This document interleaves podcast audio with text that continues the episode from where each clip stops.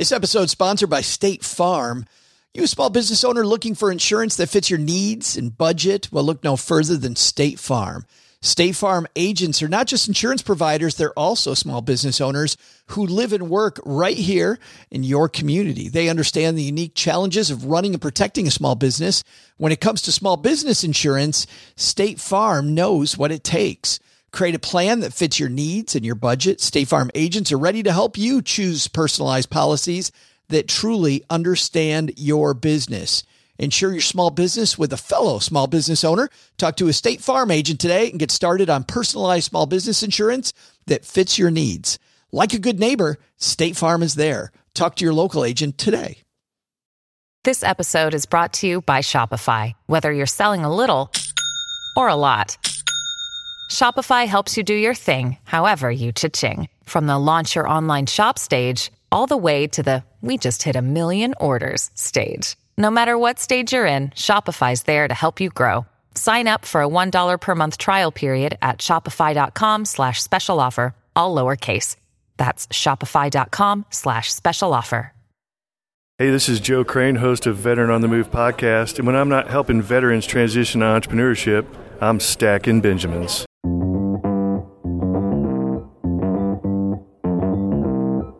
Live from Joe's mom's basement, it's the Stacking Benjamin Show.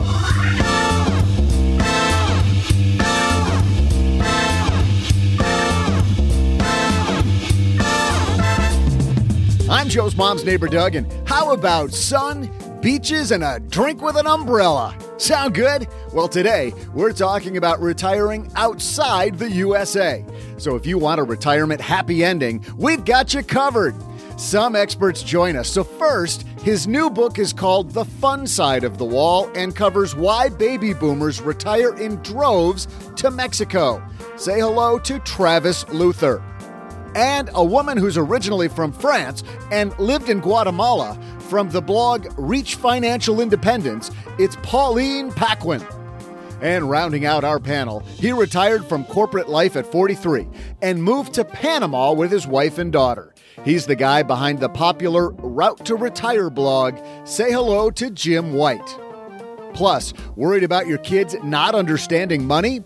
On today's Friday FinTech segment, we'll share a solution called Jassby and learn about it from founder Benny Nachman. Later, we'll magnify Jake's money. He's a high school business teacher and wants to gift his students some stock. What's the easiest way to do this? And of course, I'll keep you coming back for more with my trivia. And now, a guy who tried to retire to another country, but they just shipped him right back to the US of A. It's Joe Saul. Entirely not true, but if I could have retired to Bavaria, I totally, totally would have. Hey, everybody, welcome to Retire Abroad for the Win podcast. I'm Joe Saul-Sehy, Average Joe Money on Twitter. And we have a very special panel for you today. As you heard Doug say earlier, no Len, no Paula, no OG.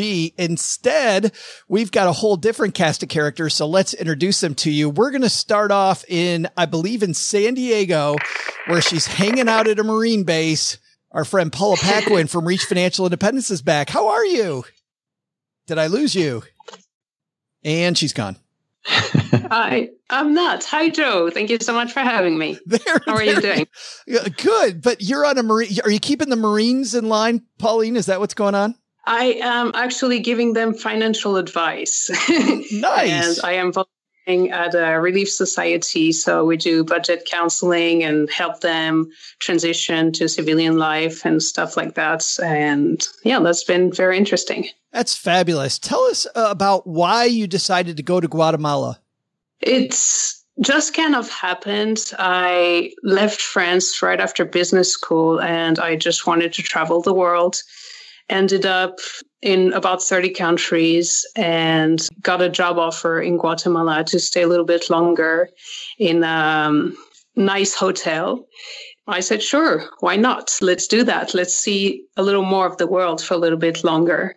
It happened to be a decent salary and a decent working conditions. So not your typical, oh, I'm just going to backpack and bartend on the way and hope to make it to the next town kind of job. So I then ended up in a law firm in Guatemala City and spent about three years there total. And eventually came back to start a little guest house and have my own business there. And uh, that's when the blog was created, I think, right? Yes. I was also I was doing a bit of travel blogging and kind of got burnt out talking about my travels and interrupting my travels to take a picture for the blog or jot down something for the blog. I just wanted to see the world on my own terms and thought, hey, let's talk money and how money buys freedom and choices and how all the people who may not have that dream of going around the world like crazies, but just, you know, staying at home with their kids or going back to college or taking a lower paying job they love. How could they do that? And how could they achieve their financial goals? Some of the uh, barriers you ran into when you were there. I, I loved reading about at the time. I didn't, I really felt for you sometimes, Pauline, some of the things, and we'll talk about those later. But I'm so glad you could be with us today to talk a little bit about going elsewhere. Also, a gentleman who I believe uh, started off researching this stuff. He's in Denver and talks in his uh, hot new book, The Fun Side of the Wall, about baby boomers retiring in Mexico. Travis Luther's here. How are you, man? I'm awesome, Joe. Thanks for having me. Well, I'm glad you could join us. But how did this project start where you decided to look at the fun side of the wall, as you call it? well, I, I, will admit it was a total accident. I've been an entrepreneur my whole life. And in 2008, I was in graduate school for sociology at the University of Colorado, Denver. And I had picked up Tim Ferriss's book, The Four Hour Work Week, which had just come out. And I read that. And then at an airport, I read uh, Thomas Friedman's The World is Flat.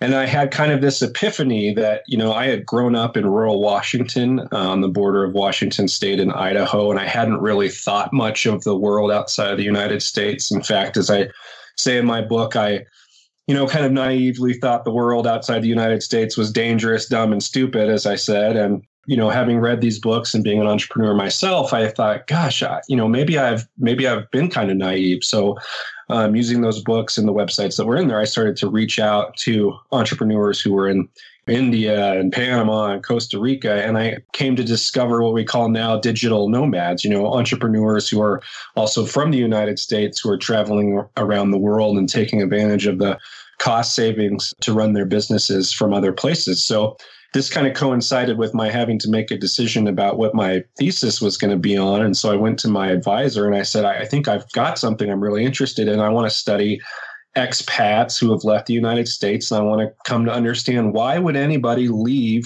what I had come to believe was the greatest country in the world. She said, You'll never get out of graduate school. If you survey every expat who's ever lost, left the United States, you've really got to narrow it down to a specific place and a specific demographic. And so I came across an enclave of expats in Mexico and uh, realized that most of those, in fact, were baby boomers. And so, you know, again, just kind of happy accident. I narrowed down my focus and then dug into the research and really had no idea that it would end up, you know, being a, a 10 year project and result in a book and, and everything that's come since. But that's basically the evolution of my story and, and my discovery of these uh, enclaves in Mexico. It kind of looks like this whole discussion, Travis, didn't take you where you thought it was going to take you, though. No, you know, I mean, you know, anyone who's gone to graduate school knows you got to form a hypothesis. And mine was basically that, you know, people who could not afford to live in the United States, or I'm sorry, people who could not afford to retire in the United States would choose Mexico because they had no other option and because they had no money. And uh, I actually found quite the opposite of that to be true. The people that chose to move to Mexico were actually some of the more affluent baby boomers in the United States, as well as some of the most educated. I want to ask you one more question. Just in the description of your book, there's a line that grabbed me when I first saw the book. And so I opened it up before we got on the call today because I couldn't remember the exact words. And it is your book is a critique of the way retirement's been commodified in the United States. And I remember that hit me like a ton of bricks at the time. What do you mean by that?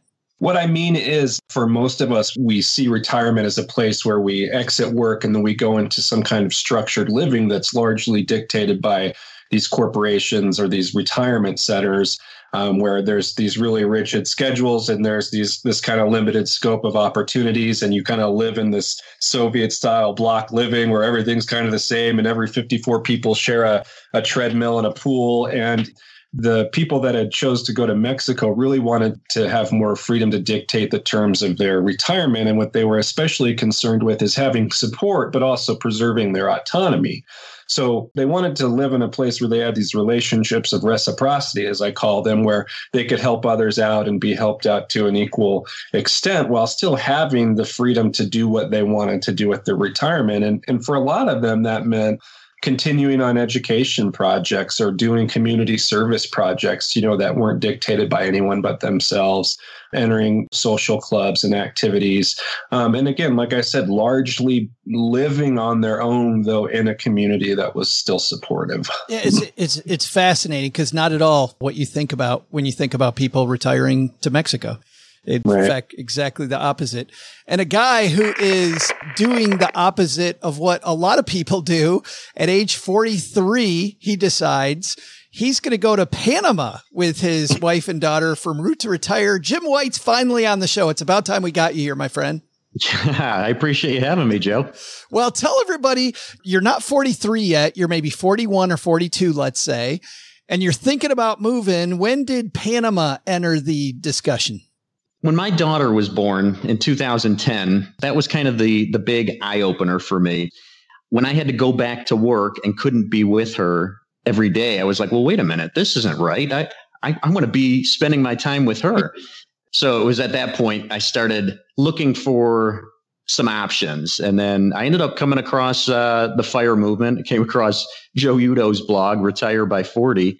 That kind of got me on track to go, hey, there's other options. This guy, he's just like me. I mean, this is a possibility to actually retire early and not be Elon Musk or uh, a baller like that. And so that was the. Uh, oh, you're still a baller though, Jim. You're still a baller though, my friend. not not as much as you, Joe. nice, but it's funny. So that would make your daughter ten or eleven now. And you know, most people, and I'm sure in, in Travis's work, he's looked at this too. I, I would imagine people wait till kid's 18 to do anything, right? Got to get the kid out of the house first, Jim. Then we can go. Why did you decide to go then, right at uh, 43? I'm, uh, I'm too much of a softy. I wanted to spend as much time as I could with her. So yeah, so I looked at trying to find a way that I could leave work early and just be able to spend the time with her. So that's when financial independence became the way to do it. And it wasn't about having more money than I could possibly spend. It was about having enough money that we could live our normal lifestyle without needing to to worry about working again. It's not to say we'll never work again, but it's it's buying us the time that we don't have to if we don't need to, if we don't want to. Well, I'm so excited you're here with us. We got Jim here. We've got Travis here. We've got Pauline here. We're going to talk about retiring abroad, the good, the bad, the ugly. So let's roll into our discussion of retiring abroad.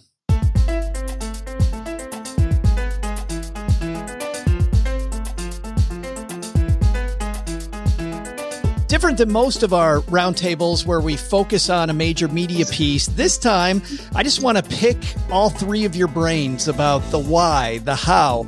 Travis from your research, and and then Pauline and Jim from your personal experiences. And I think Jim's because you went last in our introductions. I'm going to go to you first. What was attractive Yay. specifically about Panama and why Panama versus other countries like Travis, you know, looked at Mexico. Pauline was in Guatemala. Did you look at all these things and I'm imagining a nerdy spreadsheet or did you just say Panama or bust?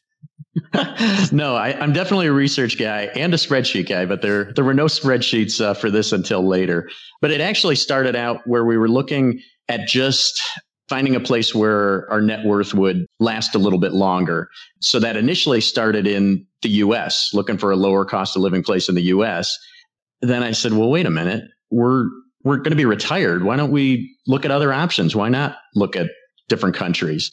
And so I started digging around into different countries and, and there's obviously going to be pros and cons to wherever you go in the world. For us though, we needed kind of a, a smaller step than some people would be more comfortable with. And overall, Panama became that answer because, you know, they use the US dollar here. You know, the expat communities, they're, they speak English. They, you know, they have good health care. They have everything lined up. It's close to, uh, close enough to home compared to, you know, maybe Thailand or something like that. And so this just seemed to be a place that matched what we were looking for. So to some degree, it sounds like there was also this ease because you didn't have to calculate currency. You didn't have to negotiate a different language. Right. When we go to the ATM, it spits out $20 bills and I'm pretty happy about that. We're, we're stacking Benjamins at the ATMs. nice. But, uh, 20 at a time. it, it's definitely much easier. And that's not to say there aren't a lot of differences. I mean, obviously the Panamanians here are speaking Spanish and we're learning that and everything, but it's, it's still an easier step than a lot of places would be. Pauline, you, you explained earlier that you were organically in Guatemala for a job um, before going off on your own. Did you ever consider though other countries or was it going to be Guatemala because you were already there? I did. I actually, Guatemala, so after that round the world trip, was the first country I landed a job in. But mm-hmm. I applied for things in Mexico, in Argentina, thinking, you know, big countries, big population, there's got to be a job for me there. Sadly, big country also means bigger regulations, and it was way more complicated. And Guatemala was oh, you can start working on a tourist visa legally if the company sponsors you. You know, from day one, you, you're still on your tourist visa, but you're good to go to work, get your salary, and then in six months' time, you get your residency.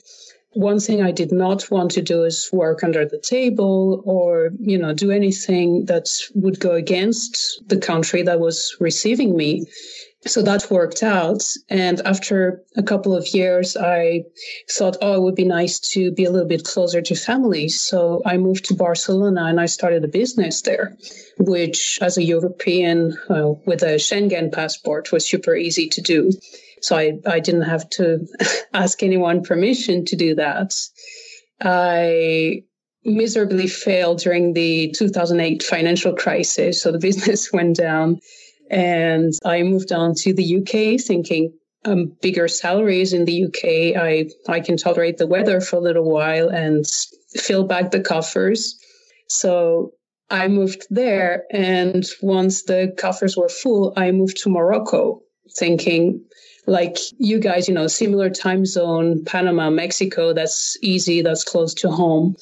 Morocco, they speak French. Uh, it's very familiar and that would be perfect except uh, I was living in a very expat bubble and I did not want that. I wanted to live a local life. Why and did you, why did you, not to interrupt, but why? Why not live in an expat bubble? Because I, I simply didn't see the point. Why am I going to be in an in another country, like in Morocco, I would uh, get together with French friends to drink wine and eat ham because it's forbidden by the Muslim religion. So you cannot go out to a restaurant and do that. And every time someone would fly back to France, they would come back with that you know, liquid gold and we would all sip it like, oh my God, we miss France so much. And that's not the goal. You're, you're not in another country to live like you would back home. So that started to bother me, but they were my, my social circle and my Arabic was not good enough to just go have a conversation like we're having uh, with my English. So I, I could not really hang with the Moroccans. I didn't really like hanging with the French. And in Guatemala, I was speaking Spanish and getting along with locals and having local friends. Did you have? And also, local friends don't leave. Because when you're an expat, you you go to goodbye parties all the time. right, right. Somebody else going. Did you have trouble speaking Spanish at all, or is your Spanish good enough that it was fairly easy? Yeah, it's like my English, if not better. So I, I didn't have any trouble. And that was the ease of acclimating to after living in, in Guatemala, moving to Spain. I'm perfectly happy and confident having conversations that go further than just taking a cab or ordering something in a restaurant. Some of these uh, things that Pauline and Jim are saying, Travis, these resonate with your research about why people go to Mexico? Yeah, I mean, I think one thing that I was surprised about is how many people arrived in Mexico sight unseen. So, you know, while there is a lot of other countries that they're looking at, you know, Panama, certainly one of them, Costa Rica, Belize, most of the people that chose Mexico, that was their first and only choice. And, and most of them had not even made a visit there before wow. they decided to move which you know actually having started my original research in 2008 and, and published the, the book at the end of 2019 beginning of 2020 i've kind of got this 10 years of data to look at. And so 10 years ago that wasn't so much the case. Um, most people had a friend or a family member who had retired down there. They had gone down and had a visit figured out if they liked it or not and then decided to return I think as with the advent of the, not the advent necessarily, but the improvements of the internet and the ability to do video conferences and more websites and more content, a lot more people felt more comfortable arriving in Mexico just based on the research that they had done online you know, with regard to why they ended up choosing Mexico, I mean, one, definitely the proximity to the United States, you know, makes it really easy. And as Jim was saying, you know, for people who are trying to kind of put a toe in the international, you know, moving experience, you know, outside of Canada, you can't get much closer to Mexico. And then I think of the people who did do a little more exploration, you know, I can't say this from a data perspective, just from talking to people, but you know, Belize was another popular place that they looked at, and they just felt like that didn't really have the infrastructure that they wanted. You know, it was a, a lot more rural and a lot more bumpy roads than than they were up for. You know, Costa Rica, the general consensus was that that had kind of gotten too expensive and priced a lot of people out of what they, at least what they wanted for comparable living. And I think Panama is kind of a similar thing too you know, the kinds of places that they wanted to live in were still more expensive than the places that they had found in Mexico. Did you find that people arrived in Mexico with a pretty good grasp of what their budget would be? Because one thing I find in Guatemala, yeah, sure, you can eat rice and beans and live in a shack for 300 bucks a month. But a lot of people arrive there and say, Oh my God, what? You want a thousand dollars for a beautiful furnished two bedroom, that's crazy. I can live in insert bad suburbs of the US or very remote location for the same price. And, and sure you can, but you would not live in the best neighborhood of town, etc., etc. So I think at least in, in my case, I've seen a lot of people get surprised about that and how Western amenities come usually with a pretty steep price. You can do a lot of living before we have Travis answer that. You can do a lot of living in Texarkana, Pauline, for a thousand bucks. Just, just saying here. But, I'm, but, I'm but, in San Diego, so I, I don't know what's what money buys anymore. It's crazy. Travis, uh, people surprised. People get some sticker shock. No, I mean, like even you know, even in some of Mexico's most expensive places, they're still twenty percent, you know, less expensive than the median cost of living here, right? So like I've got another book coming out that really just kind of digs into expat communities in general and kind of looks at the financial stuff. And and I use Denver as the as the average cost of living because Denver kind of represented not just because I live here, but it ended up kind of representing the average cost of living, you know, and there's there's really nice neighborhoods in Mexico City that that are comparable to that. But what you're what you're not seeing and why people love Mexico so much is because you're not seeing that that rent also comes with, you know, a gardener and a pool in your house and it comes with medical care that's only 20% of the cost of medical care in the United States. So, so even if you end up living in one of those really expensive communities, if you do your residency right, you still have this other cost savings that makes it well worth it. Jim? To your point, Travis, I mean, when we came here to uh, Boquete, Panama, we're in the, the mountains here, but it's a big expat community, and you probably already know that. But we expected the cost to be a lot less than it actually is. And that's not to say that it's not less expensive than probably Denver or whatever. I mean, we're paying, we have a beautiful place that we're living in, a condo, and it's $1,100 a month for a three bedroom, two bath, fully furnished. And it comes with a bunch of amenities like access to a full gym and all that kind of stuff. And that's certainly cheaper. And I'm sure if we didn't live right in this expat area, like Pauline was talking about, if we kind of blended in a little bit more with the Panamanian uh, lifestyles, we could probably get much cheaper prices and everything. But but in general, the expats have driven up the prices here probably over the last decade or two, where it is it is a little more costly than uh, a lot of people expect, especially if they're doing like uh, like we were talking about going sight unseen, showing up. People do that, and then their their minds just blown. Like, whoa, wait a minute, I was not expecting this at all. Yeah.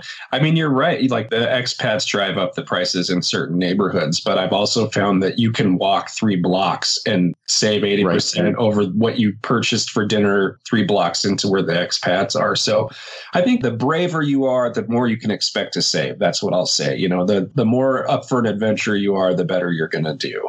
So um, true. If you want to go to Puerto Vallarta and live right on the beach in a condo full of other Americans and Canadians, you're going to pay some pretty comparable pricing to coastal towns in the United States. If you're willing to get five or 10 blocks off of the beach in Puerto Vallarta, you're going to have a, a totally different, more authentic, and definitely more affordable experience.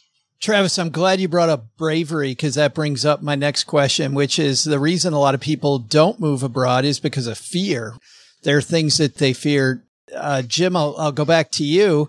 Were there were things that you were afraid of when you moved to Panama that you thought, wow, there's no reason I should have been afraid of this at all?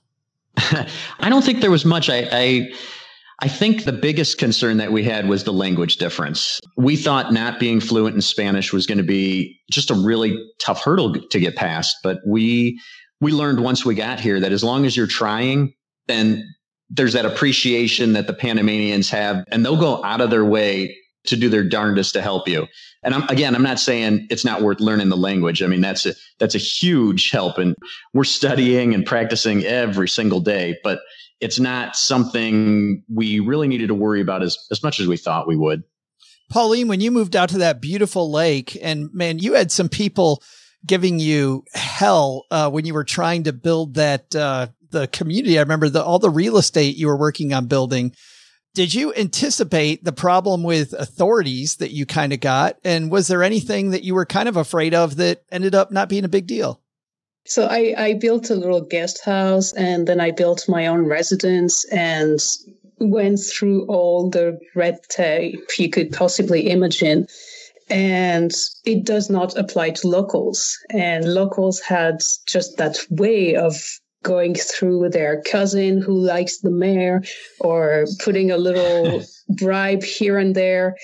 And yeah, because you were trying to you were trying to develop uh, several pieces of land, right? Weren't you subdividing a piece of land at one point? Yeah, it was 90 acres in total uh, that I I was trying to split into 100 plots to make uh, 100 eventually 100 plots for people who wanted to move there and make a little community and it was hell, but nothing to be afraid of. I got concerned a little bit because of the, the geographical position. It's, it's in the jungle next to the border with Mexico. And if you look at all the drugs maps, uh, that is where it comes from the south and goes to the north. But in eight years, I, I haven't seen anything. I don't even lock my house most of the time. It stays open when I have guests. I'm like, you guys just let yourselves in and I'll see you tomorrow morning. So it's been really great. I, I'm always concerned, like I was mentioning immigration previously. And right now that I moved to the US and I'm waiting for a green card, I have a work permit, but you know, always try to do things right. And sometimes some countries make it a little more complicated. Like this year, I was trying to pay my property taxes in Guatemala, and they said, well, you need to bring the proof that you paid last year. I'm like, you guys have the records? Oh, no, we don't, because the guy who charged you last year, he doesn't work there anymore because he kept the money. so I had to prove that I did pay in order not to be charged for last year. They just wanted to know, hey, did you not pay or did the guy steal your money? like, and it's fun more than anything. No, no big scares. I love how you can end that with that's fun. Travis, uh, back to Mexico. I last just before COVID went to Cabo and I remember, which is so Mexican by the way. Just kidding. Uh, and I get off the plane there. And, and of course, the first thing somebody tells me about are the gangs, right? And about these people that got murdered. And you think, oh my goodness, this is a lawless place. And much of that uh, unfounded. Well, you know, I always say that Mexico is a dangerous place for certain people. And fortunately, it's not dangerous at all for expats. Unfortunately, it is very dangerous for people who are in or near the drug trade or who are politicians or police officers in the states that have heavy drug presence. But that violence rarely, rarely, rarely spills over to the expat community. And as I kind of often say, it's kind of like the shark attack phenomenon, right? We hear about every single shark attack that happens because they're actually so rare. And that's the same thing with violence against expats in Mexico. We hear about it every single time it happens because it is so extraordinarily rare. So, should people be on the lookout? Uh, yeah, of course. But the chances of them being shot and killed are actually greater in Detroit, in Washington, D.C., in New Orleans than they are in any of the cities or communities in Mexico. Mexico loves their tourism dollars way too much to allow for any of that. And they've, they've doubled down on security and measures to encourage more tourism and bring more dollars. Yeah. You know, I mean, just this is my own opinion, but I think a lot of those drugs end up in the United States. And I don't think it'd be very good for business if US and Canadian citizens ended up being the, the target of drug violence. Jim, what about uh, in Panama? Safety is like that was one of our big concerns moving here. And that is not a big deal here. I mean, just like Travis was saying, I mean, there's plenty of cities in the U.S. where you'd have to be uh, a lot more careful than you would here. I, I know when, when we first moved here, obviously anywhere you go, you always want to be looking over your shoulder a little bit. You want to be smart. But uh, when we first moved here, we were very cautious just because we're in a different country. We don't know anything about this. So even walking back home, we, we weren't staying out at night. And then eventually that changed. And when we'd be walking home in the evenings, maybe from a restaurant or something like that, there was no fear. There were no worries. There were no concerns. It wasn't like, like we felt, oh my gosh, there could be somebody around the corner here that wants to jump you or something. There's not. And, and even in, in most of Panama, guns are not a common thing. It's not, I mean, it, it's pretty hard to get a gun here in general but you're just not going to find a lot of that anyway. So you don't find a lot of violence or, or much here. It's usually more petty theft, I'd say, than anything and not anything extraordinary either. I want to wrap up this discussion, but I have two questions. And the next one, I'd like you guys to just give me a fairly quick answer. Uh, the state of healthcare, because if somebody's going to move to where you are or where you've been or where you've studied, they're obviously going to do a deeper dive there. But, but Jim, healthcare in Panama, good, bad, or ugly? Uh, very good. Even if we move back, now that I understand medical tourism is actually a real thing, it's not as scary as it sounds. I would absolutely consider if I had a a surgery that I needed to do or something flying out of the U.S. And, and coming, maybe not necessarily to Panama, but another country in general. Pauline in Guatemala.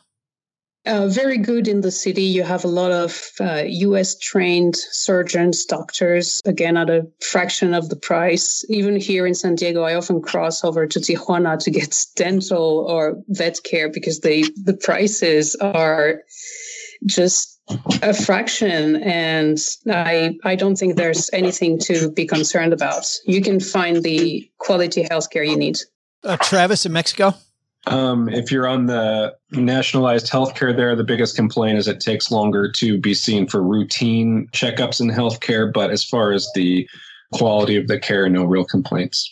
I want to end with this discussion and Travis, because yours is a study and you weren't there yourself. I'm going to ask you generally for the people that you talk to, but then for Pauline and for Jim, what life lessons have you learned from this? Is there some big aha that people don't get when they don't have these adventures?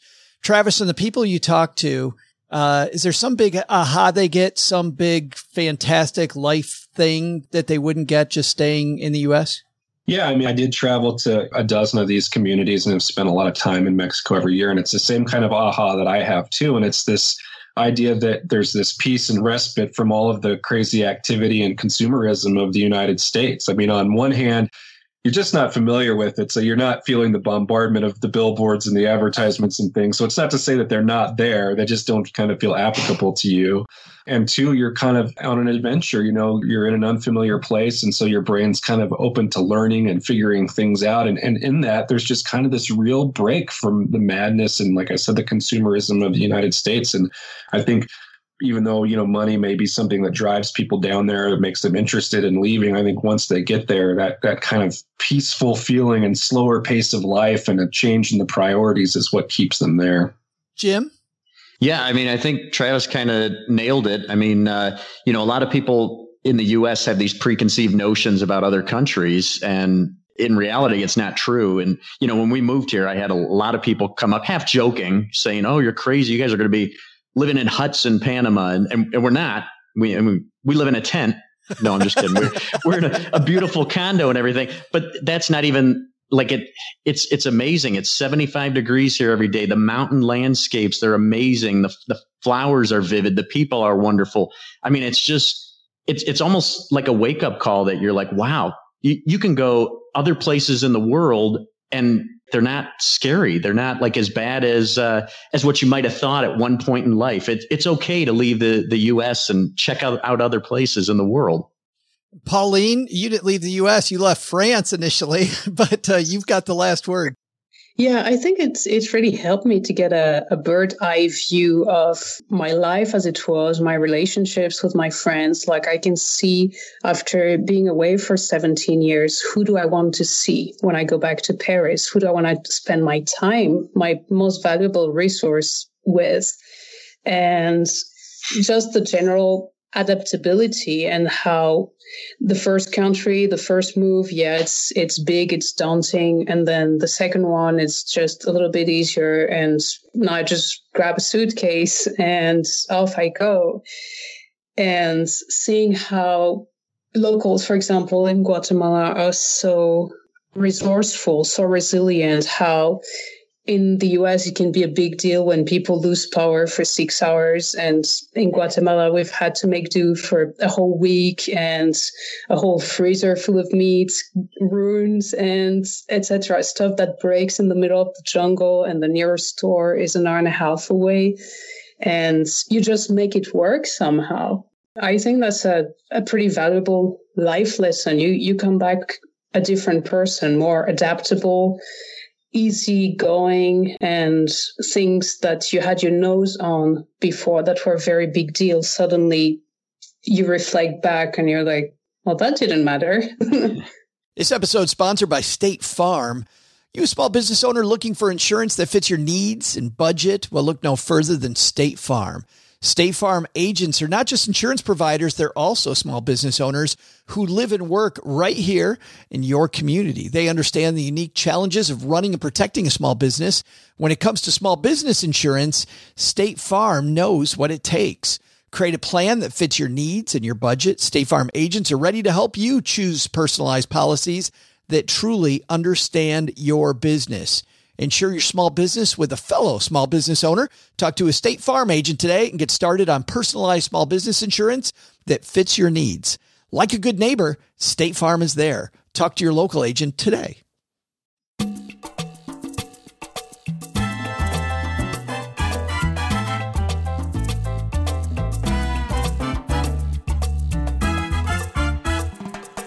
As school cycled through spring break in the United States, Many of you may be wondering how do I give my kids a curriculum about uh, money? And one guy I know who's very, very in touch with this topic and also very worried about it is our friend uh, Benny Nachman. This is the Friday FinTech segment of our show where we learn about some new solution to a problem that people have. And today we're going to talk about kids and money and man, do we have an app for you to talk about that. We just discovered it. It's called Jassby, J A S S B Y. And uh, let's find out about it together. Say hello to our friend Benny Nachman.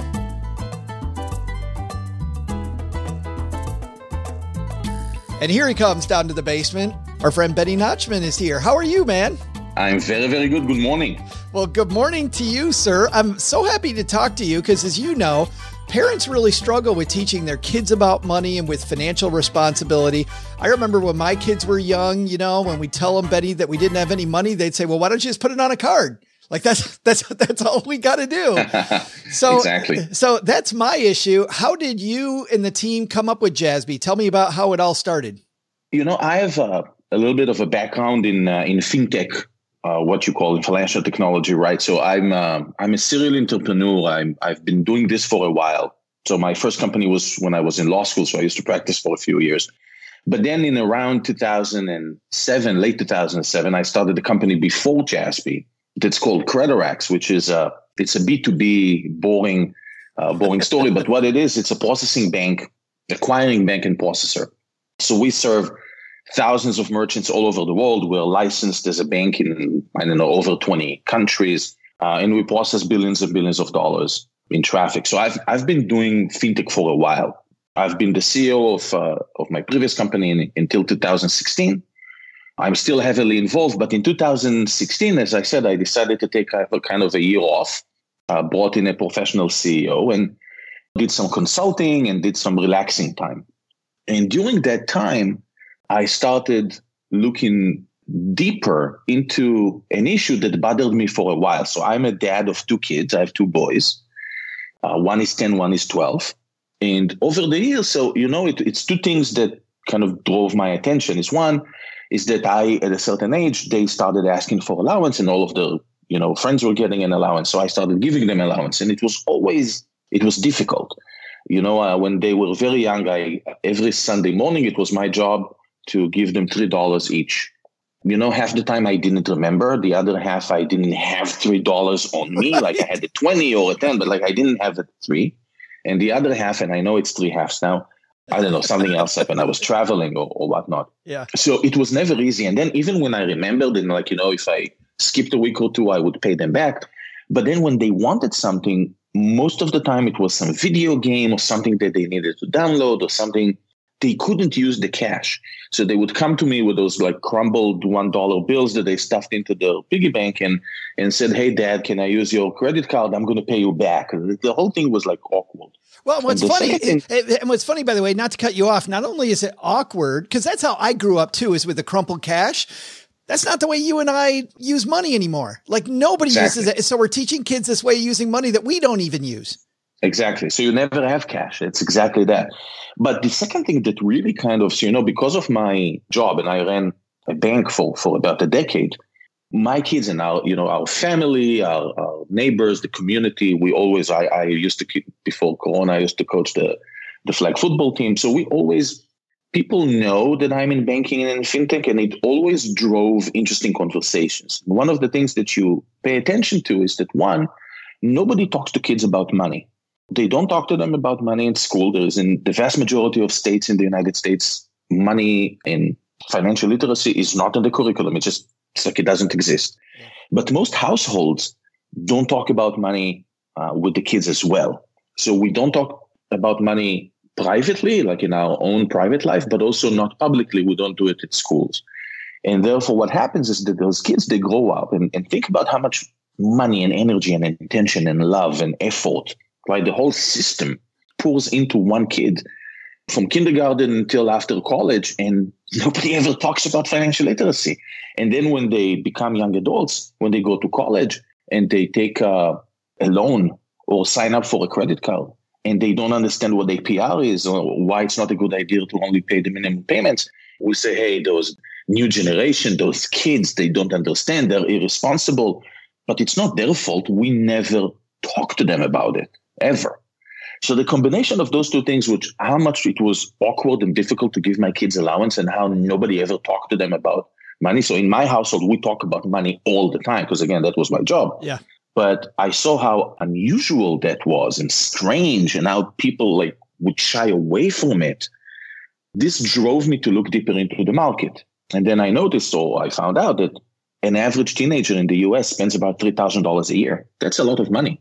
Wow. $3,000 you know, if you Google it, you will see a range that's between 24, 2500 to 3000 a year. Yeah.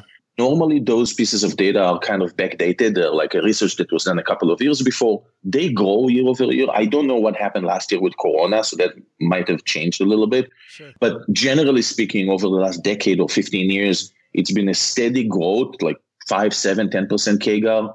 And yes, those are the numbers. Anywhere between 2,500 to $3,000 a year and growing. Well, that's you, a lot of money. Well, absolutely. And I think about also a dichotomy with two things you said to me. Number one is on one hand, you're giving your kids $3 to trust them with. On the other hand, they're spending 3000 probably out of dad's wallet, right? So kids are making these, these buying decisions. And when dad's not around, they go to college or they leave the house, they do whatever. All of a sudden they got to make these big decisions and they've never had cash. So no, the three dollars when they were in kindergarten oh, or first grade, so they were very very young. Yeah. Uh, obviously, you don't give the same to a five year old as you would give to a to a fourteen year old. So yes, it's most of it is from parents. I'd say 65, 70% is from parents and grandparents. And then kids have afternoon jobs. They babysit, they feed the cat of the neighbor, you know, they do all kinds of stuff. Still, the vast majority comes from uh, from the family. And this is just the money that we give them directly. So this amount of money that I've mentioned is money that they control directly. It's not influence. It's not, hey, dad, ah. it's a good idea. I like this car over the other. If you add that on top of it, that we're talking trillions, you know, in, sure. in the US economy. But um, direct money, it's about $3,000 a year. My thought was do a few things. One, make the whole thing easier for the parents before we even talk about what it does for the kid, it's easier for the parents. So make it digital, make it automatic, so you can set it up and forget about it if you want. Make it safe, make it uh, so you can control and observe and know what what they're doing. And then on top of all of this is teach them something. So talk about financial literacy. And you know, I, I always talk to people. You and I, before the camera went on, uh, we joked about the Gospel of Jassby, and, and that's kind of how this is kind of how I really think about it because you know in this country and this is it's not only the US by the way this is a western kind of uh, hemisphere problem. This is across the world from Germany to Japan to Israel. This is this is everywhere. So we, do a few things. We, as I said we don't talk to our kids about money not at home not at school. Each by the way I think have a different reason why and we can talk about it if you want. But then when we once in a while talk about financial literacy, it's always in a negative, downward, condescending, criticizing way. Again, like those kids, they're, they're dumb, they don't know what they're doing. What I'm trying to do is, again, bring the gospel of financial literacy. So let's talk about how, with a series of relatively easy steps, you can do so much better. And it's not difficult. And what you need to do is just do it, talk about it, and then do it. Yeah. Let's dive into then how the product works. So many of the founders that we talk to, Benny, it's either web based or it's an app. How do I get my hands on Jassby? So it's both. It's web based and it's an app. Cool. And it's a cloud. So here's how you do it. So in order to get started, and, and the service is completely free, and I'll talk and I'll talk about this in a second. You go to jassby.com, and this is J A S S B Y.com you know you put your email in and, and you click get started. Sign up takes a few minutes. Uh, by the way a word here this is not sign up for some video game that you give us a made up uh, email and uh, one two three password. This is a financial service so there are a lot of regulations and rules around this and we need to be careful and follow the rules and also you want us or you the user want us to be careful because you know we, we want to be safe around around money. So we need to verify people's identity. So we need to collect their full legal names and address and phone number and also social security number. Social security number is only used for identification. It's not used. There's no credit check associated. You will not be reported in any way to the credit bureaus. It's nothing like that. We are not linked to the credit bureaus. We don't share information with anybody. It's for verification. So we want to know that that you are who you say you are. And it looks like too, when it comes to security, just looking at your stuff, you're using the same security levels that banks use, it, it appears. Yes. Yes. So again, it's you have to and you want to. It's a combination of both, right? Sure. So yeah, it's how the system works. And, and again, you want to because you want to yep. you want to be safe and secure. So yes, absolutely. So once you you complete your sign up, and sign up can take three minutes to five, six minutes. It depends on how many people you onboard, if you will, into your family.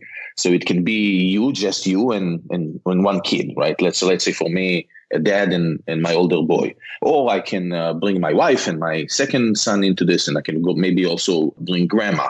So the more people you have, you'll have to key in a few more names and date of birth and stuff like that. Once you have approved, you can then choose between two product lines. So we have what we call the Jassby Preferred, which is an allowance account, which is a bank account, and the ability to deposit money and, and save. And the kids can see how much money they have. They can save it. They can shop at the Jassby shop. So we offer an in-app or online shop that is completely curated by us. You can uh, see it at shop.jassby.com.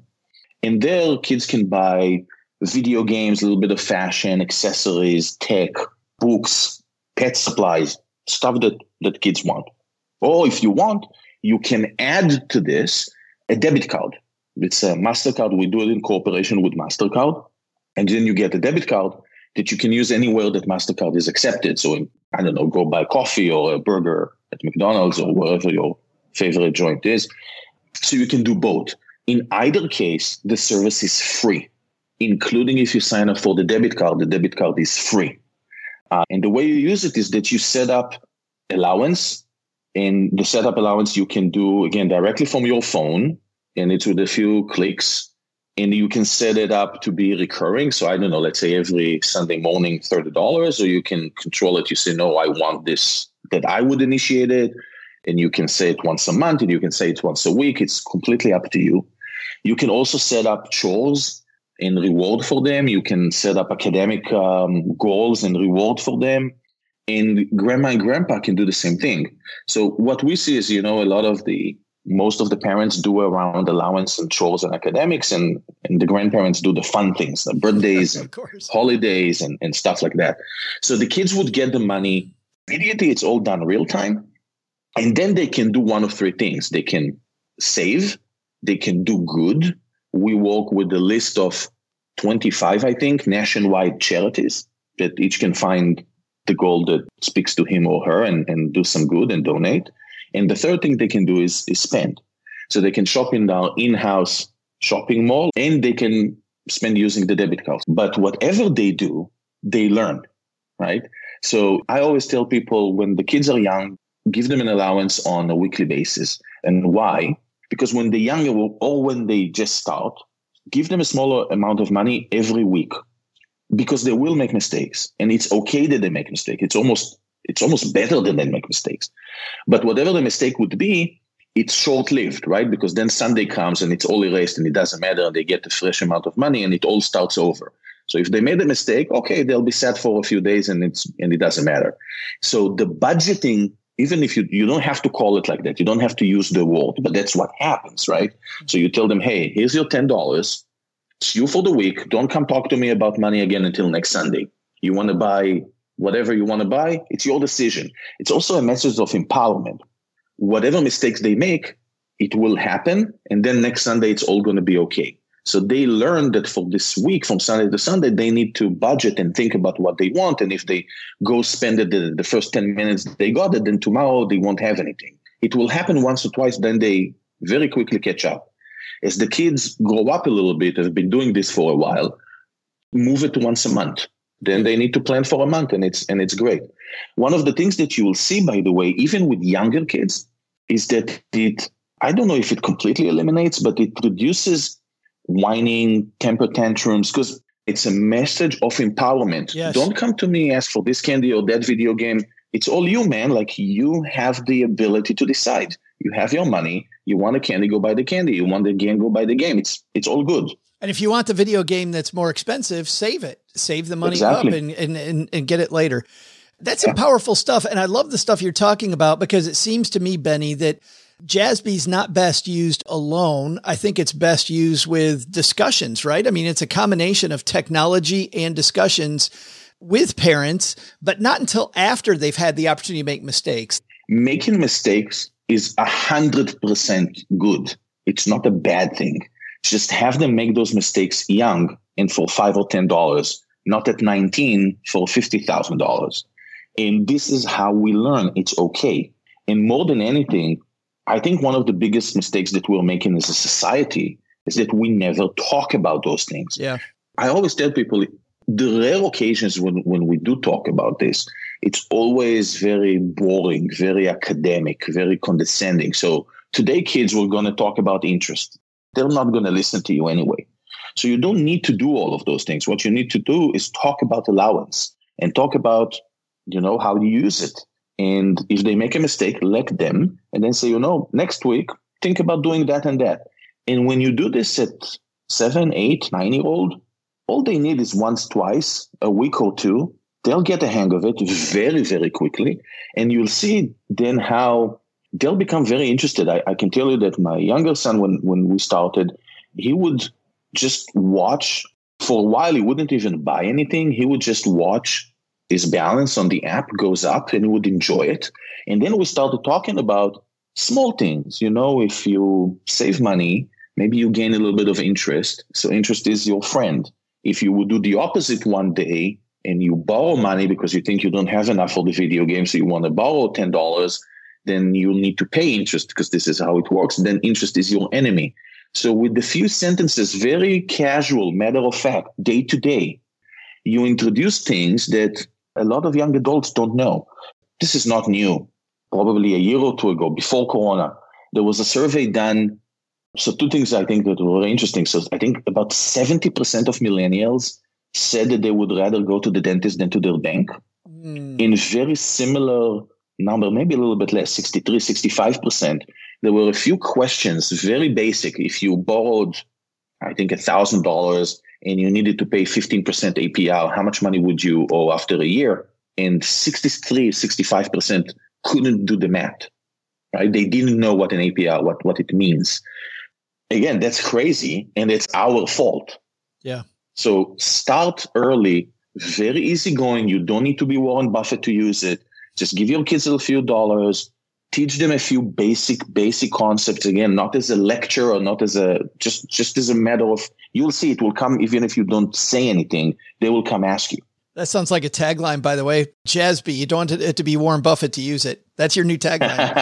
Uh, parents also i want to be clear here you've also set it up though that while the child's making mistake you can see those all online on jassby right? I can i can monitor my child's activity yes. so i can if they're really stepping in it i can step in of course. So every time they do anything, especially spend, you get real time notification. So of course you can read the statements and see what happened last week, last day, last month, whatever you want, but you also get real real time notifications, right? So somebody just uh, so your kid, not somebody, yeah. kid uh, A just bought X for twelve dollars the other thing that you need to remember is that we're talking about a debit card. There is no lending here. There is no credit. There is no, you can't get in trouble. So right. if you give your kid $20, there's no way for them to spend anything other than those $20. They can't spend one cent above. There is no Jassby margin account. no. How'd you come up with the name? Where does the name come from? So remember Seinfeld, the show about nothing? yeah. So I was looking for a name that didn't mean anything. That you would Google it before Jassby existed, there would be, and I tried. So I, I, had a number of names that I was thinking about. Yeah. And when you Google them, you get two results. There would be nothing. So I wanted Jassby because it sounded easy to say because it sounds a tiny bit like just be, yeah. which I like. Yeah and because it didn't have any prior meaning so we can put our own meaning into it. I love that. And then uh, with everything being free how do you guys make money benny?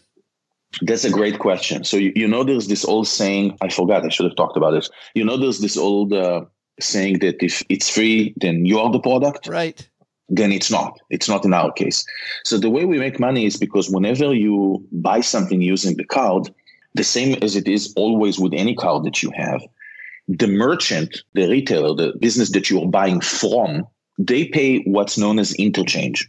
So that means when you go to the supermarket and you buy groceries for $100, the supermarket doesn't actually get $100. They usually get about 97. So 3% is interchange, and that goes to Visa, to MasterCard, to the issuer, to us, to, to Gotcha. This is how the industry works.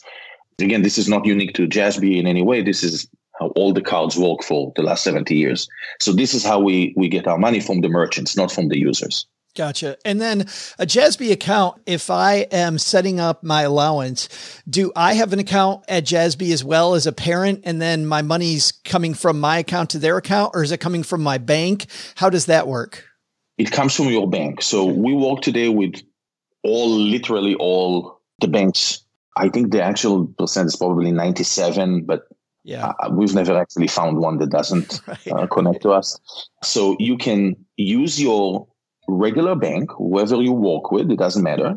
And then you can do two things. You can use your debit card that is associated with your bank, right? Am I making sense? Yep. With your regular debit gotcha. card that associated with your checking account, or you can do ACH, the, the same way that you would pay a utility bill. Right. And then what happens is that, so let's let's talk, for example, about I don't know a, a, a dad. I'm, I'm, always thinking about myself, right? A dad with two boys. So what you would do, I, I would link my own debit card from Bank of America. And then in Jassby, you have a family wallet. So let's say I want to upload $100 into Jassby. I would upload $100 into the family wallet. And then from there, once you have the, the $100, which is almost immediately, you say, okay, my older son, I want to give him $20. My younger son, I want to give him 10 so they can spend. And then it will be 70 still remains in this in the family wallet 20 to my older son and 10 to the to the younger son. And tomorrow morning, I want to give another 10 to the younger son so I can do this with a click of the button and so on and so forth. Gotcha. It's called Jassby. We will link to it on our show notes page at stackingbenjamins.com. Benny, thanks a ton for hanging out with us today and talking Jassby, but even more important, just talking about financial literacy and educating our kids. Cause I think like you do, man, that's so important. Thank you so much. Hey, Stackers. I'm your pal, Joe's mom's neighbor, Doug. And yeah, let's turn this tale from international to something pretty much known as a U.S. pastime drive in movies. Did you know that the first indoor movie theater opened up on this date in 1902? And of course, that reminds me of the first time I went to a drive in.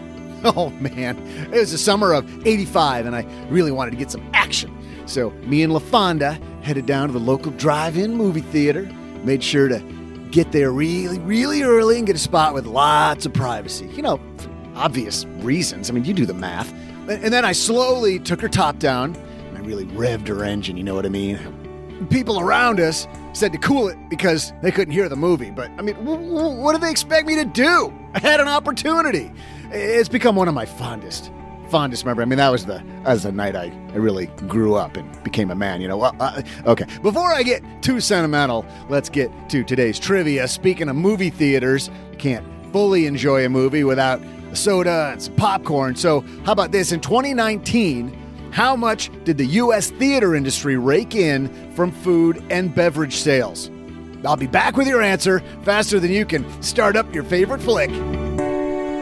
All right, we briefed the team backstage about this show. And if you're new to the Stacking Benjamins podcast, you will not know that we have a year long competition going on between our three contributors. I thought we keep the sexes the same to keep it easy. So Paula, you're playing on behalf of Paula Pant from Afford Anything. So Pauline to Paula, there's not that, you know, that's, that's, that's not a leap. And then we have the smartest guy on uh, the podcast, I would say is Len Penzo because he's the two-time returning champion. So Travis, you're the researcher, so you'll be playing on behalf of Len Penzo. And then the most adventurous person, of course, my co-host OG and Jim, you're an adventurer. And so we thought you'd be the uh, OG surrogate. OG is winning with five. Len has four. Paula has three, which means Jim as the champion or the surrogate, I guess, for the champion you get the first stab at this thing. We got this, OG. I went ahead and memorized the entire internet before in preparation for this trivia question. So we got this for sure. That's a small flex. Small flex. Let's think about this. So the so this is the movie theater in general. What did they make in 2019 on food and beverages yeah. for the entire year? I love those, by the way. While you're thinking, Jim, I love the dollar movie theaters where it cost a dollar to get in in like 1850 for a, for a popcorn. Another eight. We, we were at a theater yesterday and you know, they've just opened up theaters again. So Cheryl and I went to see one, $4 for a bottled water. $4. Wow. Yeah. We're big on going to the drive-in, and that is exactly what would take place. You go in, and it'd be you know like three bucks a person, and then they go, all right, but if you're they do an honor system. They go, but if you're bringing your own food and beverage, give us uh, twenty or thirty dollars. Just uh, no, that's that's part of what, how they roll. that's crazy. So, I mean, this is going to be far reaching. I mean, you'd think I would know this one, but I'm going to go with 1.375 billion is going to be my number. $1.375 billion is the anchor. Travis, you're playing on behalf of Len, who finds himself down by one now. So no pressure here, big guy. Uh, do I don't think? have to give that long of an explanation, do I? I can just give my number. oh, no, no, no. It's got to be all drawn up. Well, let's see. There's 325 million people. uh, I, let's see, at $16 an average ticket, I'm going to go $6.6 billion. $6.6 billion. And because Paula's in last place, Pauline, that means you get to go last. So what do you think? You got Travis at 6.6 billion, OG Jim at uh, 1.375 billion. I was thinking something like Jim's number. So I, yeah, I think Travis's might be a, a little high. So I'm going to go somewhere in the middle. I'm going to go with um, 3.2 billion. $3.2 billion. Well, I'd love to tell you who is going to win this thing, but we can't do that yet. We'll be right back.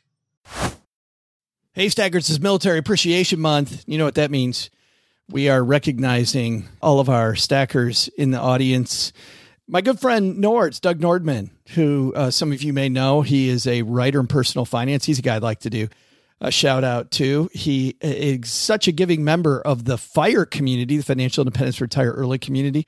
Uh, Nords will do anything for you. It's just, I think some of that comes from his time on a submarine, like my nephew Colin, who's on a submarine right now, and all the work that uh, he did there. Just a super giving member of the community.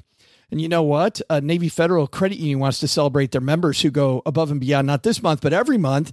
Navy Federal offers members only exclusive rates, discounts, and tools to empower their members and help them reach their goals. Here's one of their offers in honor of Military Appreciation Month. Join and get $50 when you open a credit card. Of course, you want to have your whole debt strategy planned out, don't you? Don't just go open a credit card willy nilly, as mom says. Uh, here's a disclaimer you got to join and open your membership savings account between May 1st and May 31st. So get on it, stackers. Annual percentage yield is uh, 0.25% for membership savings account, $5 minimum balance to open. Maintain your membership savings account to obtain the bonus. Visit NavyFederal.org for full terms and conditions. That's just one of the things. They offer 24 7 help for their US based service members. They have resources all over the place.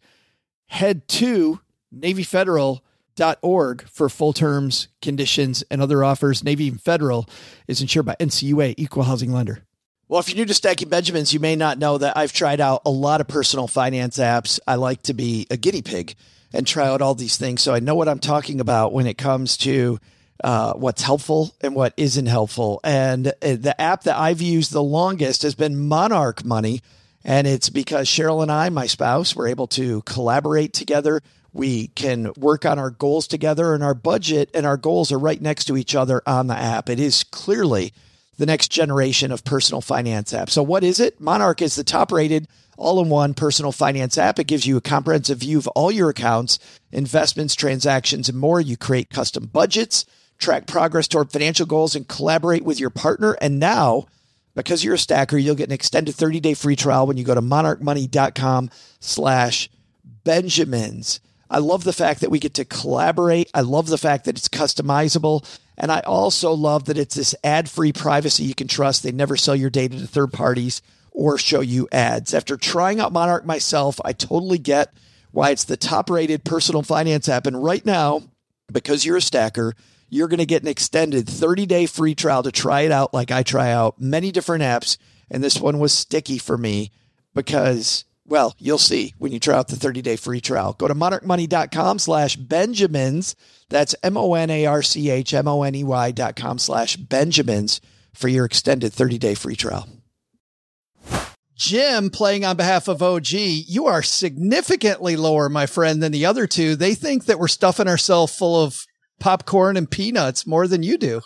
I'm playing the low end of the spectrum here. it's going to happen. We and, got this. And Travis, how how comfortable you're feeling now at the top guy at 6.6? That's uh 3 billion higher than the next uh next highest person.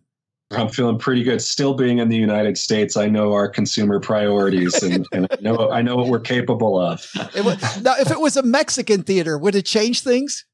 Oh, $27 for, for, the year for, for everybody. Year. Yeah, yeah, yeah. Yeah, everybody would bring their own on the, in their first. and then Pauline splitting the difference. How you feeling?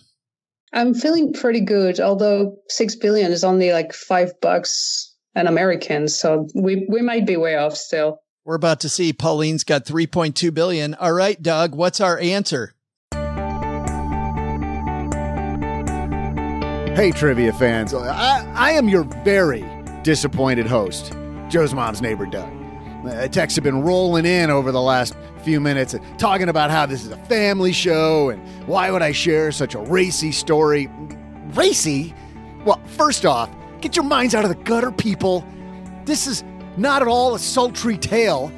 I said I wanted to get some action, so I went to watch Tron, like the best action movie of all time and I went with my car that I named La Fonda because who doesn't name their first car, especially after Napoleon Dynamite? I, I, wanted privacy. You know me, I got a tender heart. I didn't know what that movie would bring. I, there could be some like soft, teary parts in there. And if I got emotional, I should be in the privacy of my own car. And then I took the top down because it was a convertible. Uh, that's not hard to figure out and I had to rev LaFonda's engine every few minutes because the damn thing wouldn't start and I didn't want to get stranded. That's it. Nothing more. I don't know how you did the math you did to get where you got. Hope you all feel disgusted with yourselves. I sure know I am. I think you've had enough. So let's get back to today's trivia and just clean this all up a little bit, okay? The question was in 2019, how much did the U.S. theater industry rake in from food and beverage sales? If you guessed 5.7 billion, you'd be right. Guessing that number is going to be just a smidge lower for 2020. Anyway, that reminds me, I could really use some popcorn right about now. See ya. Oh. Travis That's goes popcorn. That is a ton of popcorn. Well, I don't know, man. At like twelve dollars a tub, Pauline. That's that's still not really that, that much True. popcorn. Is there any I'm still thinking Panamanian prices. Yeah.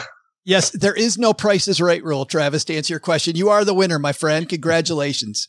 All right. Well, that made being a guest worth it. that, that, that, was it. And, and, I'm sure, I'm sure you'll get a big pat on the back from Mr. Penzo too to defend his honor. So nice job. hey, let's take out the magnifying glass here and help somebody else do better with their money. Today's hotline call comes to us courtesy of magnifymoney.com. Jim, when you go to stackingbenjamins.com forward slash magnify money, you know what happens? Tell me, Joe.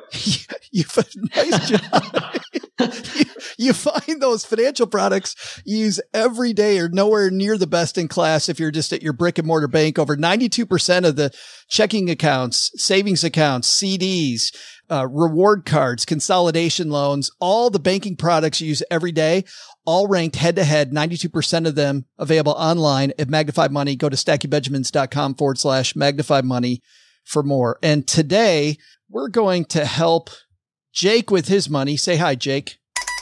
Hey, Joe and OG and whoever else happens to be there today. It's it's Jake here. Uh, I'm a high school business teacher, and my question is, what is the best way to send stocks as a gift? With graduation coming up, I'm sure I'll have a few invites, and instead of giving my students cash, I would really like to give them some sort of stock. I was thinking some sort of ETF or something like that. And I guess follow up question is it possible to send a fractional share? The specific ones that I'm looking at are trading at $350. And as a high school teacher, I don't think I could afford that for all of my students. To the other listener of the show, I asked this question. Uh, you better get thinking of one for the next one. Thanks. Bye. no pressure on the other listener. Now, Jake asked his question. Thanks a ton, Jake. This was the closest one I could get to your expertise, guys, because living abroad, I also wonder about uh, mail service. I wonder about actually getting gifts abroad. And then I guess I'll ask you also if you have an answer to Jake's question, but no pressure there. Travis, the boomers in Mexico have trouble getting gifts or things uh, from the U.S. Um, I don't I don't know. I don't have a like a really good answer to this. What I can tell you actually is that I own a an online pillow company. And so I do know that um, when customers try and get our pillows into Mexico, there can sometimes be challenges at the border, um, making sure that stuff is like quantified, I don't say quantified, but is listed as personal use stuff instead of business stuff. So I know that businesses sometimes have trouble sending larger, more expensive items down because of the risk of it looking like you're trying to scoot the tariff system or whatever they have in place there. But by and large, though, you can get most of the things that you want from the United States down in Mexico, especially with the explosion of Walmart and Costco and stores like that. So, is your pillow company slightly less controversial than the only other one I know? it is slightly less controversial. well, t- tell us which one. T- tell us what we, it is. As I say, we only want a sleep revolution. That's all we want. uh, tell us the name of your company if you don't mind uh, Queen Anne Pillow Company, Q U E E N A N N E pillow.com. Fantastic. Thank you. I assume I'll have to pay for that. yeah, we'll get Westwood One's reps here to. to oh, I see the invoice just hit my inbox. Yeah, to swoop in right now. Yes, that's where they get you. They say, come on for free, then they have you advertise stuff. Sure. Pauline, uh, well, actually, Travis, any advice for him about uh, shares? Have you ever sent uh, shares to a friend, relative, uh, shares of stock? I haven't sent shares, but I can tell you, I mean, just with regard to Mexico, currency is a really interesting thing to look at because of the way, you know, the volatility of the peso sometimes is as volatile as my Bitcoin. But, you know, people are really looking at when do I use pesos to buy something versus when do I bring in more dollars to buy something. So I, I may encourage him to look at currency and the peso and timing around uh, acquiring that. That's, that's cool. Pauline, getting mail in Guatemala, any problems there? Uh, yes, it's impossible. So the the postal service went bankrupt about I would say seven years ago, and as a result, uh, there's there's nothing. And I I never had a mailbox because my house was too remote anyway. But now you have companies in the US. There are mailbox addresses where you can send your Amazon purchase. And then for about five bucks a pound, they will mail it to you in Guatemala to a shopping center or one of their distribution hubs and you can go pick it up there. So it's much faster than sending your own parcel because it, it takes the evening flight from Miami and then the next morning it's in Guatemala. That's pretty convenient. How close was your closest uh, mailbox? A couple hours away. Okay. So it's things that I don't find there, say uh, good bed sheets for my guest house that I, I would have to bring. But I usually travel enough uh, to just bring stuff in my in my suitcase, and then for to send stuff to family, I use Amazon in France to send a present to a friend, for example. That works much better when you use the local stuff than trying to ship something from Guatemala and hope it arrives. Did you get good pillows down there? uh, not really. I could, I could maybe hook you up. I just, I've got a friend. Uh, and then Jake's particular question, Pauline, what do you think about that? Fractional shares or sending uh, gifts of stock? I've seen a couple of websites offer shares as a gift, but I'm I'm not sure whether the the kids, if they're minors, are they allowed to receive a share from a teacher? And if they'd have to open their own brokerage, it, it might be a little bit complicated, but that's an awesome gift to teach the kids to save, invest, and the value of an asset that increases in value. Jim, uh, mail in Panama? Mail in Panama? No, no. You don't? no, they, uh, no mail. Well, like like Pauline said, like one of our biggest eye openers here is they don't even have addresses here in Panama. You can get a PO box if you want to go to the postal service, but usually like mail takes like a month to get there if it gets there, and it's kind of crazy. But yeah, so we also have similar to what Pauline was saying. I mean, they you can uh, send things to like a an intermediary in in Miami, and then they'll ship it to Panama. We actually have like a mailboxes, et cetera, here that we can pick stuff up at. But it can get expensive. So usually it's when you head back to the US, you stack up on your suitcase, give people gifts then or or whatever. But just to give you an example, Joe, like I needed to get some legal documents signed uh, and sent out to a company in the U.S. a couple months ago, and I wanted it to go as fast as possible. And even mailboxes, et cetera, said the best they could do was five to seven business days at a cost of $45 for an envelope. And uh, wow, I mean, it is what it is. But yeah, so it's not something something we do very often just for that reason. Yeah, that's crazy. But, but but you do have the same Amazon type system. Go to a box and pick it up. No, there's not one of those. But like I can, you can send things. There's small little storefronts here, gotcha. and so so they'll they'll issue you like a a fake address in Miami, which is basically almost like a warehouse in Miami, and so Amazon will ship your product to this Miami warehouse with your little address, and then eventually it shows up out a eh, a little less than a week later in uh, in Boquete here. Someday, that's that's crazy. And then any advice for Jake in particular on his stock?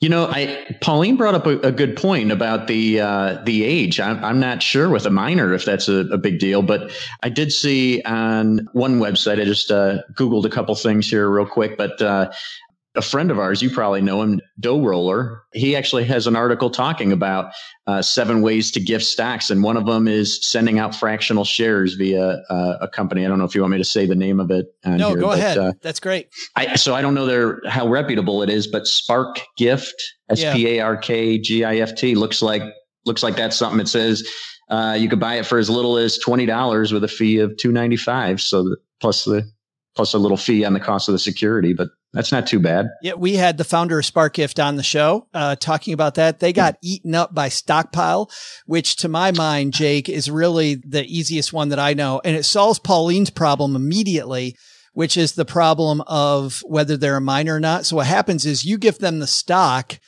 They end up getting the gift, but they don't actually get the stock until they redeem it. And so then they sit down with a parent who helps them open the account and it's opened however it's best for them.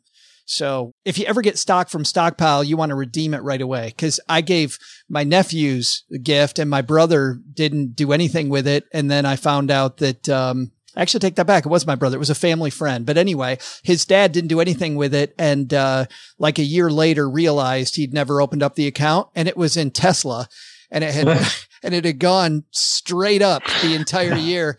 And uh, even though it was a fractional share, I mean, I just gave him 50 bucks a Tesla.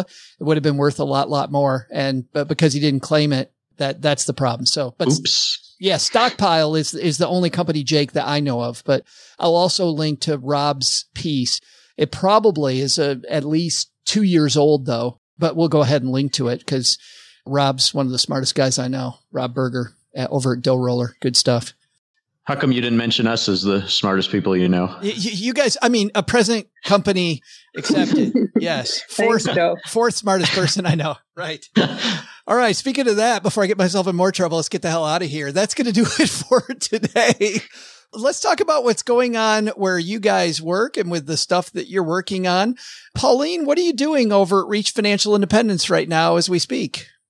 Not much, because I recently got my work permit, and up until then, the IRS was considering blog writing as illegal. So I kind of took a little hiatus wow. to stay in compliance and not get kicked out of the country. That's and probably good. Probably a good safety tip. Yeah yeah so my my volunteering uh, with the relief society uh, has been where i've been dedicating my time and i'm studying to become a cfp that's awesome. Congratulations. Thank you. I assume then that uh, we will be seeing a lot more then i'm guessing by the way you're talking there's going to be new stuff coming at uh, Reach Financial Independence? Hopefully. I'm thinking of doing consulting eventually and financial counseling which I've come to appreciate a lot the offline work rather than being stuck with my screen all day. So maybe, maybe not. We'll see. Uh, the weather is pretty nice and I like the beach. You're in San Diego. Just holy cow. Yeah. It's, it's, I would not want to be staring at a screen in San Diego. Likewise in Panama, Jim, what's going on at Route to Retire, my friend? Well, let's start with this. I mean, next week we're going ziplining through the jungle, and then we're uh, super excited to have my in-laws visiting us next next month for a couple of weeks. They'll be our first visitors here, so we're actually counting down the days until they get here. I think that's not something a lot of people say about their in-laws, but we're very excited for them to be here. And uh, yeah, other than that, still having fun writing on uh, Route to Retire. I write about personal finance, early retirement, and traveling. And then, of course, we're we're busy enjoying everything Boquete Panama has to offer. Just your story about navigating COVID was uh, was I don't know if horrifying is the right word or just insane. insane. Yeah, everybody's. But it got, worked out. Everybody's got to check that out, especially as yeah, just trying to trying to. You're one of the people trying to get out of the country. Well, a lot of people trying to get out of the country, but you're trying to get out and get into Panama. They went into complete lockdown here, and we could not even leave our even leave our condo with a couple exceptions, like to go to a grocery store on like you'd be allotted like a certain hour of certain days to run to the grocery store. But you know, not bad for uh, for a little bit. But after a couple months with a ten uh, year old in in the condo with you, starts to get a little little old. I can't I can't imagine. I love board games, but there's just not enough board games to keep me, to keep me busy. Travis, the book is called The Fun Side of the Wall Baby Boomer Retirement in Mexico. I'm assuming available everywhere. Uh, as far as I know, yeah, but um, uh, my preference would be to check it out on Amazon or go to funsidebook.com. And we've got some uh, other data that didn't end up in the book there if you'd like to look at some other um, infographics. What was the most surprising thing you found while writing the book? The most surprising thing I found while writing the book is how much more likely single women are to move to Mexico on their own than married couples or single men. Um, I found this really amazing group of adventurous baby boomer women who were ready for a next chapter in their life and just really bucked tradition, you know, conventional wisdom on, you know, doing adventurous things on their own. And um, they were a ton of fun to meet and interview and hang out with. That's awesome. We will link to not only the book, but also to Jim and Pauline's sites on our show notes page at stackingbenjamins.com. Guys, thanks a ton for being part of this special episode. I really appreciate it. Thanks, Joe. Thanks, Thanks, Joe. That was fun. All right, Doug, uh, what should we have learned on today's show? So, what should we have learned today? First, take a lesson from our roundtable discussion. Retiring abroad is a much more feasible option than you'd think and can help your money to go further if you do some research. Second, take a lesson from our Friday FinTech segment. Technology can help you have better conversations with your kids about money and help them learn about modern money management. But the big lesson don't talk in non specific terms with this audience. You all have dirty, dirty minds. To learn more about our guests and for more resources, you can head to our show notes page at stackingbenjamins.com. Thanks to Jim White for joining us. You'll find Jim in Panama. So, you know, just like head down there and walk around a little while. You probably spot him, but it, also probably easier to just go to route to retire.com. You'll find Travis Luther's book, The Fun Side of the Wall, wherever books are sold, and we'll share a link at our show notes page at stackingbenjamins.com. Pauline Paquin's blog is reachfinancialindependence.com. You'll see her adventures in Guatemala all over her site. Thanks also to Benny Nachman from Jassby for joining us. Head to jassby.com, that's spelled J A S S B Y.com, to check it out if you're looking for a resource to help teach your kids about money. This show is created by Joe Saul-Sehy, produced by Karen Rapine, and engineered by the amazing Steve Stewart. Online, visit us on Twitter at SBenjaminsCast or on our Facebook page. I'm Joe's mom's neighbor, Doug, and I'm wondering if KY jelly is actually made in Kentucky. SB Podcasts may receive payment on the show from sponsors and guests in the form of books, giveaway items, discounts, or other remunerations. That's a big word.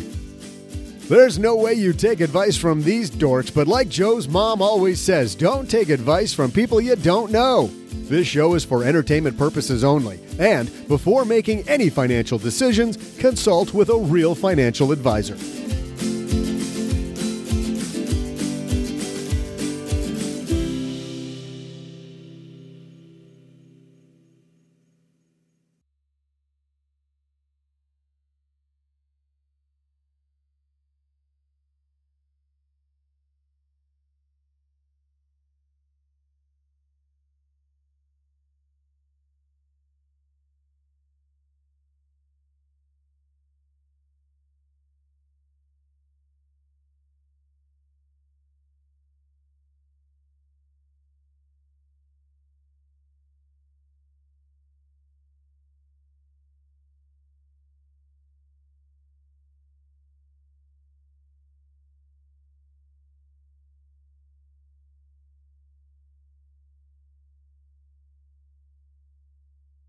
Welcome to the after show. This is the part of the show that doesn't exist. Uh, for those of you that are new here, we don't talk about the after show. We have had people we've said that to before. They've talked about it anyway. So we made an exception. You could talk about dessert online, but you can't talk about the after show. I have a story that I've talked about a lot where I insisted in the most annoyingly American way that I wanted port and the dude in, in the, the dude in France, by the way, Pauline, uh, was speaking to me in French. My daughter speaks French mm-hmm. and I won't tell you the whole story, but he kept telling me over and over, we don't serve port. And I kept insisting that I wanted port in English. And the guy walks, the guy finally actually went to a store next door and bought me some damn port to shut me up. And my, that's what my daughter said. Uh, that's what my daughter told me. She goes, I said, um, uh, I think he went next door to buy some. And Autumn said, that's exactly what he did, dad. I said, what the hell are you talking about? And Autumn said, here's a conversation you were having. I'd like some port. We don't have any port, Porto, yeah, sweet wine. We don't serve, we don't serve that, sir. Port, Portugal, port. We don't have any. And any, anyway, I, I think that guy hated me, but I had no idea what he was talking about. So I'm wondering if in your trips abroad, if you guys have had any similar uh, things happen. Travis, uh, I would guess you may have a story. Yeah, I mean, I in my first solo trip to Mexico, you know, all by myself, I was very proud of myself. I hacked out a bunch of Spanish. I got around just fine. And I went to this restaurant, this outdoor patio restaurant, and I'm a vegetarian. And so, you know, I have to always negotiate the menu, which is kind of hard. Those are the things you don't really go over in Spanish class. And so I, I, thought I'm doing a great job. I told the guy I'm a vegetarian. I saw that they had like this mushroom taco, this poblano taco, and then also like this this fajita veggie taco. And I told him what I thought I told him was I want the taco platter, but can I just get one of each of the veggie tacos instead of having to get, you know, three of one kind? And he, he kind of like looked at me funny. And I said, I kept telling him I'm vegetarian, I'm vegetarian. And then I also wanted to get a side of rice and beans for each one too. And so he finally nods and he leaves and he comes back and he puts three platters, like three full meals down in front of It's three sides of rice, three sides of beef. so apparently I wanted one of every, what he was trying to tell me was that was too much food. And I was trying to tell him he didn't understand what I was saying. Uh, so anyway, suffice to say, I had a couple boxes on to take home with me. This American, this American can eat. That's right. Yes. Uh, Pauline, in your travels, any uh, big miscommunication?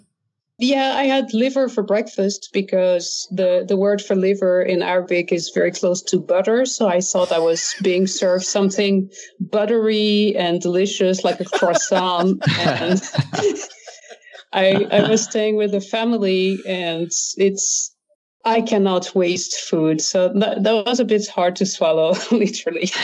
You're like, ooh, butter, ooh, livery. Sounds great for me. Jim, how about you, man? I, you know, I was thinking about it. My wife is going to kill me because I actually had a great story and I can't remember the punchline. We were in, we were in Jamaica and we were in a limo. We had, God, it was the same cost as a cab to go somewhere. And, uh, I can't remember what I had said, but I, I had misunderstood completely what this guy was saying. And Joe, I'm just blowing the whole thing because I can't I can't remember it. It was the funniest thing and I just ruined everything. You had to be. You had to be there. Yeah, great story, Jim. Yeah, yeah. I'm great with those. Great at stories.